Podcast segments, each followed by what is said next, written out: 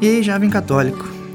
Às vezes a gente acha que está em certo grau de vivência cristã que não necessitamos mais da oração, ou que pelo menos podemos reduzir a intensidade dela. Que burrice! Se nos dessemos conta que à medida que nos aproximamos de Deus, maiores serão as tentações, não teríamos esse pensamento. Pense por um segundo.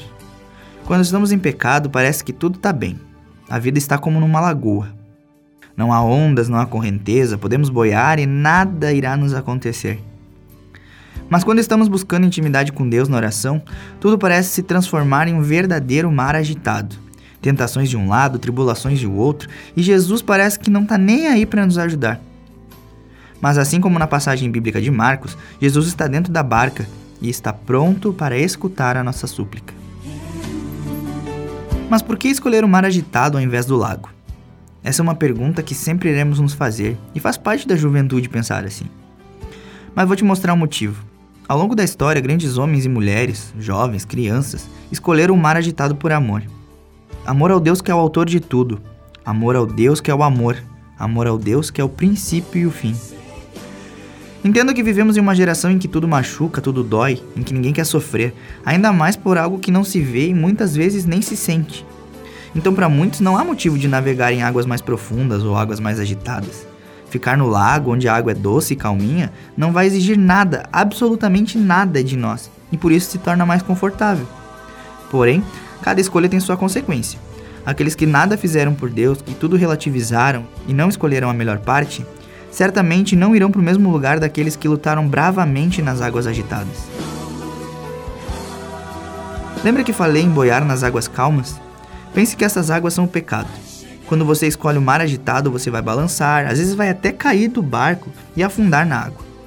Mas ali estará Jesus que nos estende a mão assim como estendeu para Pedro quando caminhou sobre as águas e quando teve medo afundou. Nas águas calmas do lago não temos barco. São águas rasas e calminhas, e o nosso corpo fica ali boiando, e a gente vai para onde as águas nos levarem, como diria Zeca Pagodinho, deixando a vida nos levar.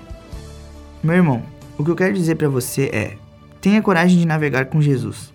Não se acomode com seu pecado, não se acomode com essas águas.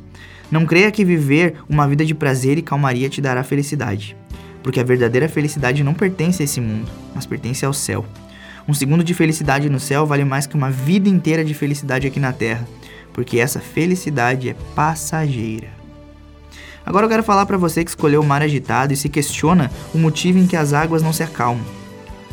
É porque você agrada muito a Deus.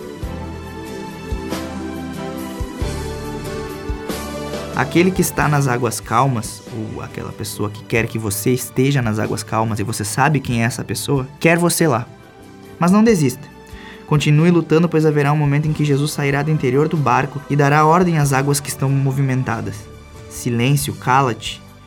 E você poderá contemplar as maravilhas que o nosso Senhor operou em sua vida e de como foi agradável a Deus a sua perseverança. Para o podcast Um Jovem Católico, Alan Carrion. Vai chegar, vou insistir.